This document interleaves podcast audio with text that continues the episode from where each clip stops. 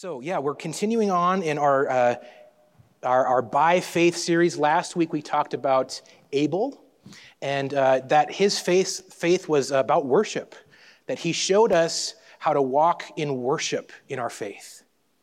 He worshiped God. He didn't have to be told to do it. He was really a great example of what it looks like to have a heart for God, a relationship with God. Okay, and, and we, we arrived at uh, starting with Abel because, Abel because of Hebrews chapter 11. Okay, and um, next in the line in the Hall of Faith in Hebrews chapter 11 is Enoch. Okay, so today we're going to be talking about Enoch, and we're going to be reading. Um, two passages of Scripture today, um, and they're both very short because there's just not much mentioned in Scripture about Enoch himself, okay? So, if you'll read with me, we're going to be in Genesis chapter 5. Um, if you want to open your um, YouVersion apps, you can find um, this on there as well, but it'll be on the screen if you just want to read along. So, Genesis chapter 5, verses 21 through 24. When Enoch had lived 65 years, he became the father of Methuselah. After he became the father of Methuselah, Enoch walked faithfully with God 300 years and had other sons and daughters. Altogether, Enoch lived a total of 365 years. Enoch walked faithfully with God. Then he was no more because God took him away. So that's all we have of Enoch from the Genesis account. And then the next time he's mentioned is in Hebrews 11, verses 5 and 6 says this By faith, Enoch was taken from this life so that he did not experience death. He could not be found because God had taken him away. For before he was taken, he was commended as one who pleased God. And without faith, it is impossible to please God, because anyone who comes to him must believe that he exists and that he rewards those who earnestly seek him. So Enoch is actually a, it's a pretty fascinating figure in our church history. So if you guys will just indulge me for like a, just five minutes, okay, I would love to give some historical background on Enoch and kind of how like scripture came about a little bit, okay? So one really important thing that I want to mention is something called the intertestamental period. Okay, that's the time between the Old Testament and the New Testament where there's nothing mentioned. There's about 400 years of history there that's not mentioned after Malachi and before the book of Matthew. Okay, so during that time, um, we end in Malachi under Persian rule. The Persian Empire uh, was, was ruling the whole pretty much ancient world at that point, and uh, the Jewish people were under Persian occupation and they had a lot of religious freedom. And so they were still able to worship, they still had the temple, they were still able to practice as normal. And then what happens after that is in about 338 BC, Alexander the Great takes over the world. He takes over the ancient world, and this is the Greek Empire. And Alexander the Great's empire was not so keen on other religions having freedom. So there was. Um, there was a lot of religious oppression that began for the Jewish people. And uh, under the Greeks, they also forced everyone to learn Greek, which is why the New Testament is written in Greek. Okay? The whole ancient world was forced to learn Greek. So, um, as the Jews kind of went underground, they wanted to make sure that scriptures were kept were kept alive, and so they would rewrite the Hebrew scriptures in Greek. And so we have a ton of Old Testament manuscripts in the books of the law, the Torah, everything, in Greek manuscripts. So that's one of the reasons that we have Greek there. But okay, so the Greek Empire is ruling the day, right? And uh, Alexander eventually dies. Control of the region, region, changes hands several times, and then there's this uh, there's this uh, Maccabean revolt that takes place. Maybe you've heard of the story of Hanukkah. Anybody heard the story of Hanukkah and the menorah and the oil, like it would last seven days? Okay, that story came out of the Maccabean revolt. Okay, because the Maccabeans were were uh, rebelling against the Greek occupation. Okay? So, after that, in 63 BC, uh, Pompey of Rome uh, conquers that region. Okay? And then after that, we know the Caesars take over, and then Rome kind of rules the ancient world. Well, at that time, the temple is disgraced pretty horrendously. Um, and so the Jewish people are even further pressed into oppression. So, What's interesting about this time, and I know this is a rabbit trail, but I think it's important for us to get, okay? What's interesting about this time is that it's setting the stage for something. It's setting the stage. This, this, his, these historical moments are a stage being set for Jesus. Okay, the Jewish people, they have been operating under the Mosaic law, and then when the Pharisees are kind of taken over, they've kind of created their own law system a bit, and they hold that in higher regard even than the Mosaic law, the, the law that was given to Moses. And so they're practicing that, and is it working for them? No. It's not working for them. They're still under horrendous oppression. And so it was during those 400 years of oppression that they started to talk again about the Messiah, the promised one who would come and save them. It was during that 400 years that that really started coming about again. And they started really like talking about that to each other and, and putting their hope in that Messiah. Well, at the same time, the pagans in that region, the Gentiles, those who didn't believe in God or they had a polytheistic religion, worshiped many gods, that wasn't working for them either. Under all these different occupations and oppression, they were oppressed as well. And their gods weren't doing it either. So the world was primed for something new. The world was primed for hope. And one of the amazing things that the Romans did is they built a roads system. And so, for the first time, the ancient world was connected pretty easily. What would have taken months to traverse now took maybe a week because roads were built. So that meant that information could get out faster. And so the stage was set for the Messiah, for Jesus to come. Now, what does this have to do with Enoch? During that 400 years of oppression, um, the Israelites would go into hiding and they would kind of be telling stories. They would, it was an oral tradition. Not, mo- most of them did not read, they didn't write, okay? So it was this oral tradition, and they would sit around at dinner and they would tell stories. And they would get to passages like Genesis chapter 5, and they would talk about Enoch. And they'd go, Man, I wonder what the deal is with that guy. He didn't, he didn't die? He just got taken up to heaven. There's got to be more to that story, right? And so they'd sit around, and the world's maybe first, like fan fiction came about. And they would start coming up with stories about what maybe what was Enoch's life like. And we actually have a book called the Book of Enoch. It's not scriptural, it's not part of the canon of scripture, right? It's not inspired by God, but it was written by Jews in that time frame to keep hope alive and to keep their interest going and to tell their kids, hey, whoa, here's another hero of the faith that you maybe don't know about, Enoch. And I think, what if he did this? Or what if he did that? It's a pretty incredible story in it. It talks about like the giants in that in that in the early days of the world, and and uh, talks about um, prophecies about the Messiah. And interestingly, one of the prophecies that Enoch gives over and over again is he refers to the Messiah that's to come as the Son of Man. Now, Jesus himself refers to himself as the Son of Man. And um, a lot of times that's attributed to Daniel chapter 7, and, and that verse just says that um, one like the Son of Man will come. And so that's kind of loose. And so people kind of poke holes in that and say, like, I don't know if that's really Daniel. Well, Jesus, I believe, wholeheartedly was quoting the book of Enoch because people knew it so well at the time. It was like us quoting The Office or quoting one of our favorite shows. It's, it's really the same thing. It was just pop culture at that time. They were quoting the book of Enoch. The book of Jude in the New Testament refers to the book of Enoch. Okay? So Enoch was not just these two little paragraphs, right? He was this hero of their faith that they had created stories around to keep them going, to give them hope, to continue their walk of faith to keep them walking forward with momentum. And that is what I really want to hone in on today. That we are called today, just as we always have been, to walk by faith. We are called to walk by faith. You know, last week Abel showed us where our faith was meant to begin in a heart of worship. This week Enoch shows us what a life of faith should look like, and that is walking with God walking with God.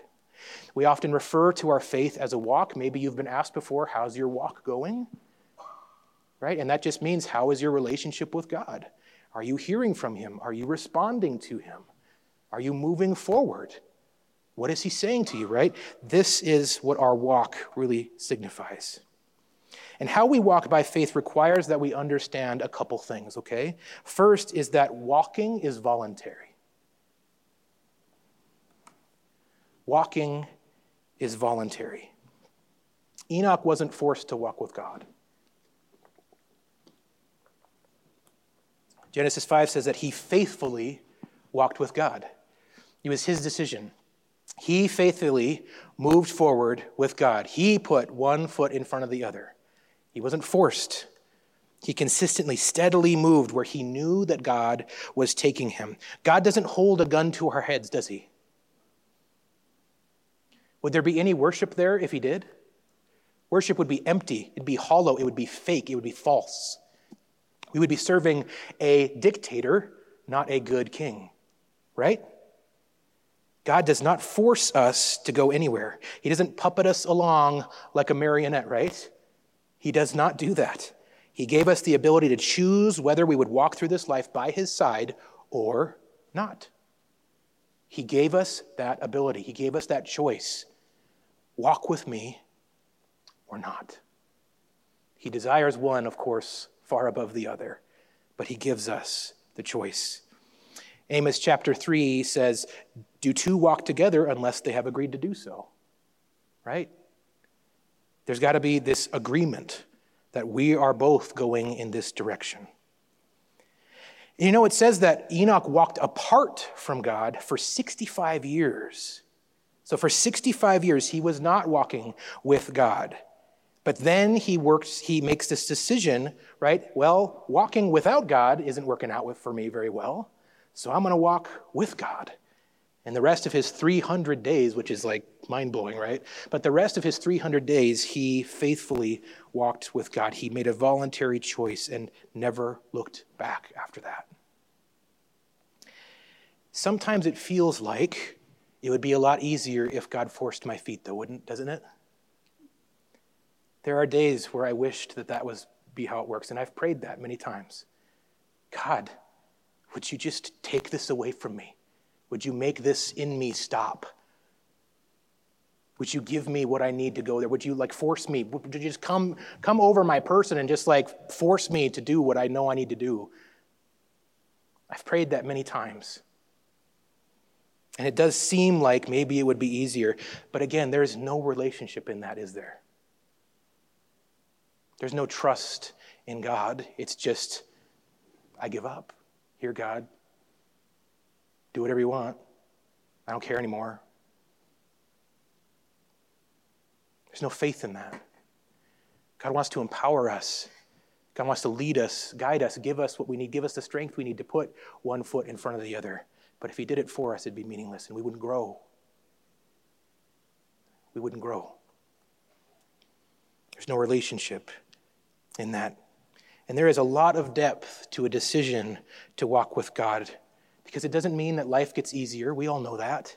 If you've been walking with God for a while, it does not mean that life suddenly gets simpler. There's still intense brokenness and hardship that we experience from this world because the world is broken, the world is hurting, and we're in it. So we're equally as affected by it. But there is a vast difference to facing that brokenness with God and facing it without.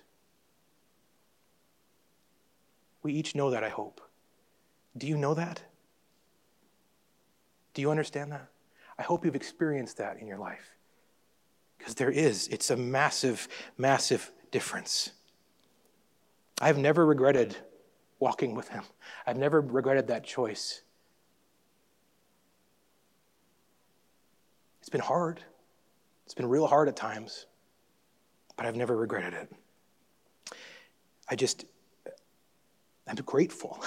I'm grateful through it that I have him and that he chose me and that he wants me and he holds my hand and walks with me. It deepens that well of gratitude in those seasons of difficulty because there is a hand to hold. So when I want to ask this morning have you made a choice to walk with God? Have you made that choice? Are you expecting Him to pull you along, to drag you somewhere that you haven't tried to even go? What choice have you made? Have you made a decision? Walking is voluntary. Church, have you made a decision?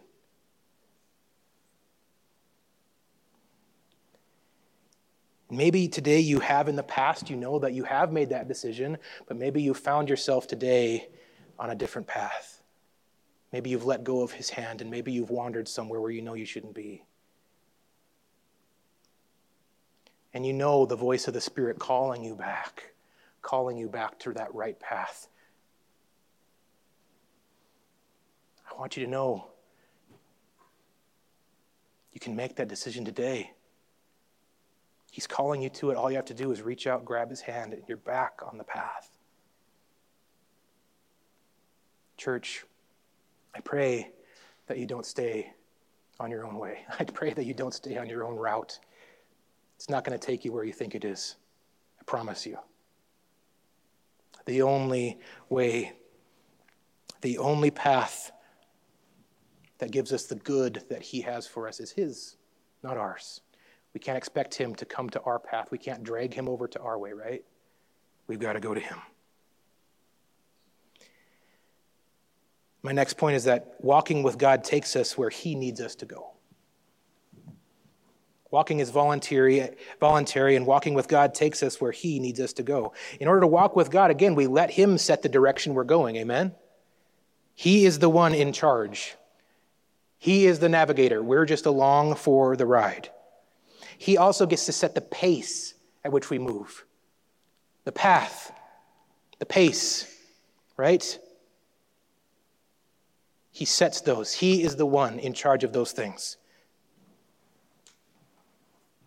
You know, the path that Enoch was, uh, was on when God, um,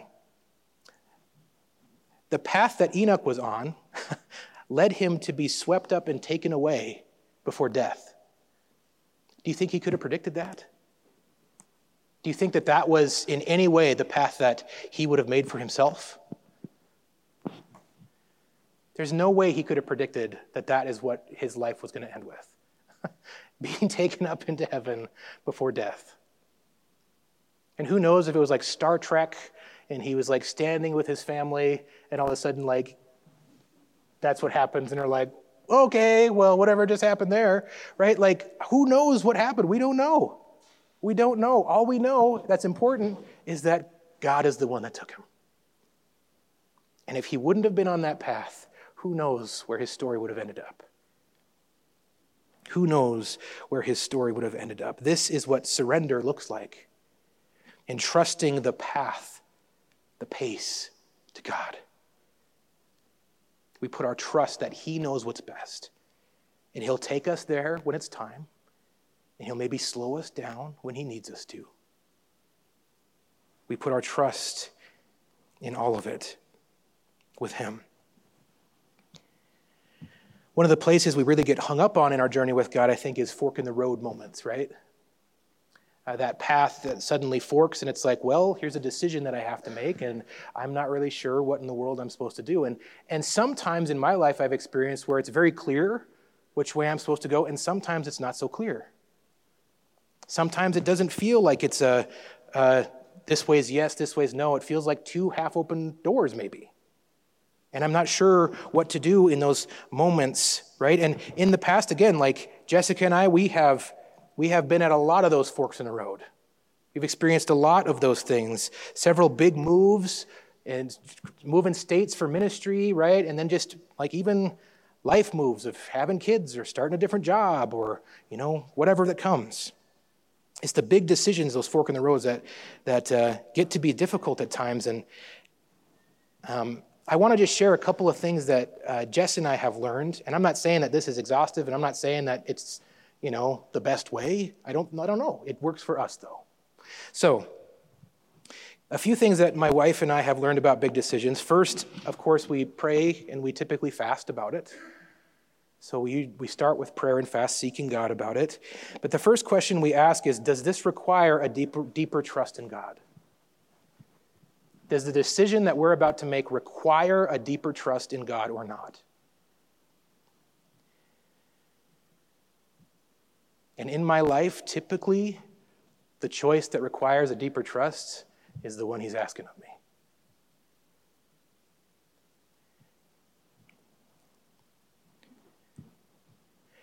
And we, we discovered this maybe like the first big move that we had. We moved from North Dakota to California. I've shared that a million times. I'm not going to share all those details again today. But, you know, on the flight, the first flight from North Dakota to California when we moved out, left our whole family behind just to go check it out. Um, you know, this idea of like what if came into our heads because we were pretty sure it was going to be a no for us. It was scary you know, we didn't know what, like, I thought California was like gangland USA coming from rural North Dakota.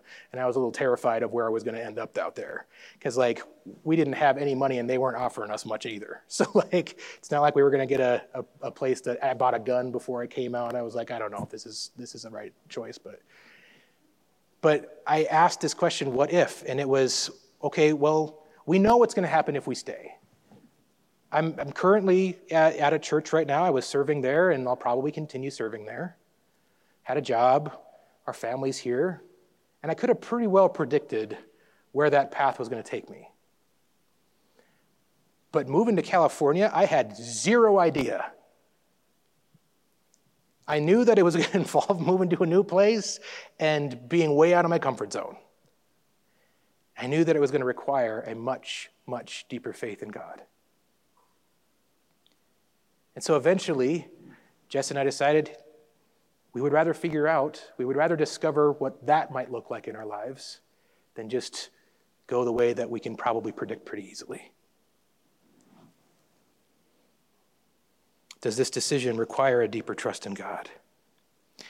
Next, um, something that I've learned in my life, and I, and I know I've talked about before, but I think it's, it's vital in decision making, is something we learn from Jesus' experience in the wilderness. And that is does this decision, does it feed a worldly desire for significance, safety, or satisfaction? Does this decision feed a worldly desire for significance? Am I moving just because it's going to give me a better name? Is that the reason that I'm doing this? Is this decision only so that others look on me in a better way? Is it a safe decision? Is this decision something where I'm hiding, where I'm pulling everything in? Is it fear based? Is it me trying to control my circumstances?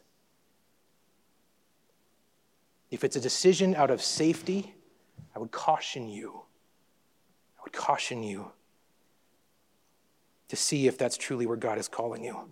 And is it about satisfaction? Are you going just because there's a raise? Are you going because it means a bigger house and your creature comforts are going to be met in a different way? You're going to be able to keep up with the Joneses a little better. Each one of those things is absolute poison to a follower of Jesus. I need you to hear that. And I cannot understate that. A pursuit of worldly significance, of worldly safety, of worldly satisfaction is nothing but poison to your walk with God. Do you hear me, church? If there was one thing for you to take away, I hope it would be that even, if you've never taken that away from this church before. Do not give in to those things. I've seen it destroy far too many people. Far too many people. Significant safety satisfaction. Jesus had to abandon those in the wilderness before he started his ministry. Do you think we're any different? No, absolutely not. Lastly, does this decision result in godly peace? Does this decision result in godly peace? That's the question that Jess and I always ask each other right before we're going to maybe decide on one of these big decisions, and that is do you have peace about it? Yes. Do you have peace about it? Yes. That's the only way that we move forward. And I need you to hear that godly peace is not worldly peace. Worldly peace usually feeds into significant safety or satisfaction. Yeah, I feel good about that. Yeah, I think that's a good decision. I feel, you know, I'm not, yeah. It sates, is it sating some desire in you?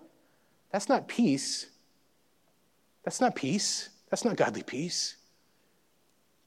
Godly peace is a peace that surpasses understanding. It's not something that should click and make sense easily. It's something where you go, I don't know what is going to happen, but I trust God and I know that He wants me to do this. That is a by faith decision. Godly peace requires faith, requires trust. So maybe if you're at one of those forks in the road today, I would just challenge you to ask those questions. Does this decision require a deeper trust in God? Does it feed a worldly desire for significance, safety, or satisfaction? Does this decision result in godly peace? If the answer is no to that last one in particular, I, I just can't encourage you enough to maybe not do that right now. Think about it, pray about it a little longer, pray and fast. Make sure. God's path will always take us deeper into the call He has on our life. Always. He is never going to call us backwards. He's never going to do that. His path always, always is a forward momentum thing. It's moving forward with Him, it's seeing what more He has in store for us.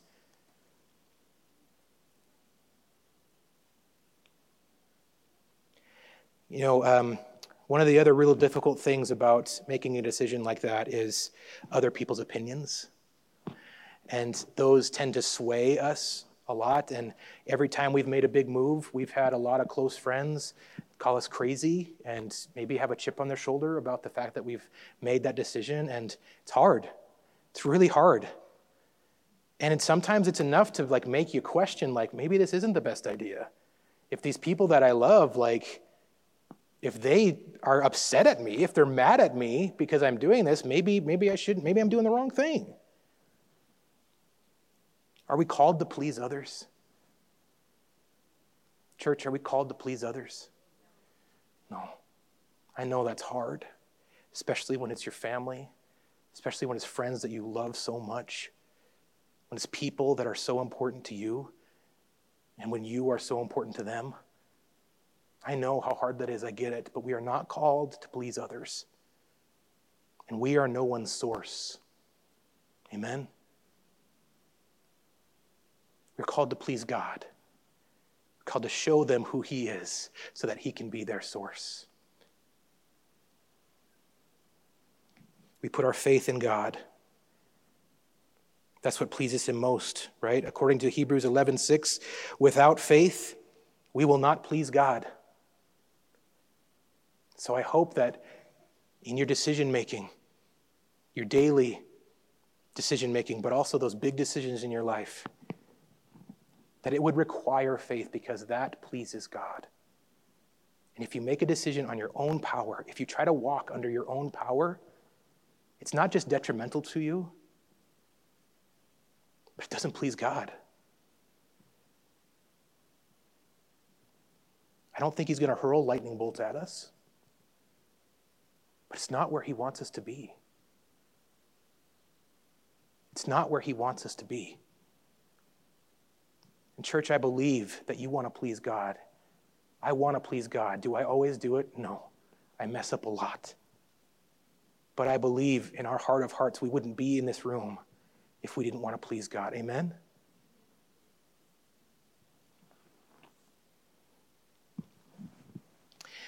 The last thing I want to talk about is that it's never too late to start walking.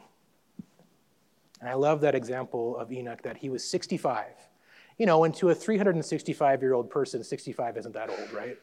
Like, it's not, he was still a, a young, young buck there. But I think it's an important thing. Like, It's never too late. He was 65 years old. He spent 65 years on this earth doing his own thing, walking his own way before he figured it out. Before he figured out that the best thing for him was to just walk with God, was to join hands in hand, hand in hand with him and move forward on the path that he was taking him. And I want to encourage you, church, if you haven't done it, get moving. And I know, like, there's a temptation at times to say things like, well, someday I'll get to that. I'll figure it out someday. What are you going to miss out on?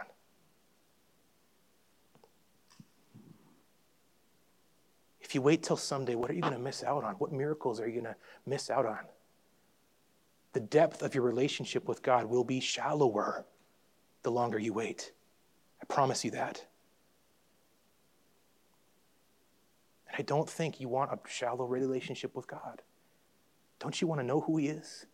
Don't you want to know what He has for you? Don't you want to know, like, who God really, really, deeply, truly is?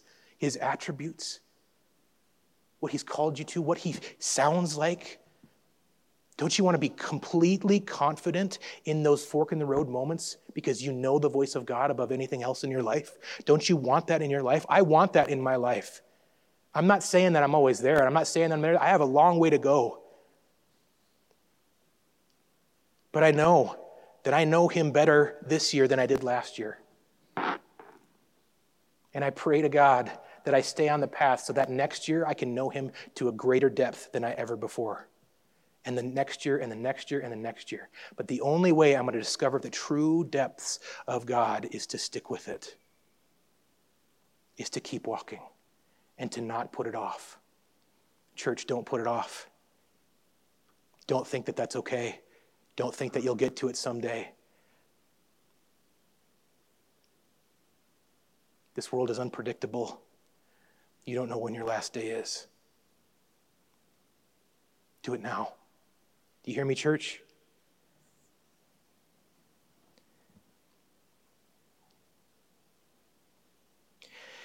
To finish today, uh, we're going to be taking communion. And so, um, Del and Vona, I think you guys were going to. So, if you can come up and just hold the elements for us on either side. And as we move into communion, I'd like each of us to really just take a moment to consider what it is we need to receive from communion today. Communion offers us the opportunity to remember what Jesus has done for us. You know, he gave his life, giving us salvation, inviting us into hope everlasting, right? Maybe that's you today. Maybe that's what you know you need to receive is that, that rebirth in you of understanding of his salvation. Communion also offers us a fresh start to repent and to turn from anything hindering our relationship with God and with those around us. We're called not to take communion if you have bitterness and unforgiveness in you. So, so communion is relationship healing. It heals our relationship with God at times if we need to repent, and it heals our relationship with those around us. Communion also offers us a very important reminder, a vital reminder of our purpose as part of the body of Christ. When we take these elements, we're remembering everything that Jesus has done for us. We're taking advantage of that forgiveness in that moment as well, but we're also recommitting and stepping into the purpose that he calls us to as members of his body. When we eat the bread, we think, I am part of your body. I have a role, I have a purpose. When we drink the juice that represents the lifeblood of all life, we're stepping in to the empowerment that he gives us to be part of his body. Enoch turned towards God at 65 and lived the rest of his life dedicated to Father. Maybe today is a turning point for you. Maybe this moment in communion is a turning point for you. As we take the bread and the juice, we're going to have you, uh, I'm going to start a worship song in a moment. We're going to have you get up, come to the front, and just grab one of the elements. And as you take that bread and juice representing Christ's body broken for us and his blood shed for us, my prayer is that today would be a turning point in your walk. Maybe you've, if you've stalled out on the path with God or have left it altogether, that today, today would mark a turning point in your walk with Him. So, as I um, get ready to lead a couple songs here for us, I'm not going to direct when you take the elements. I'm going to pray, and then I want you to sit with them, and I want you to take them when you know you're ready. Walk through again. Sit in this moment. Walk through God, what do you want for me? What do you have in store for me? What are you asking of me? What do I need to be giving to you? What am I stepping into here? Ask those questions, church. The Holy Spirit is moving in this place. He's moving in you, and He's calling you to greater depths of faith. Let this be a turning point in that walk of faith.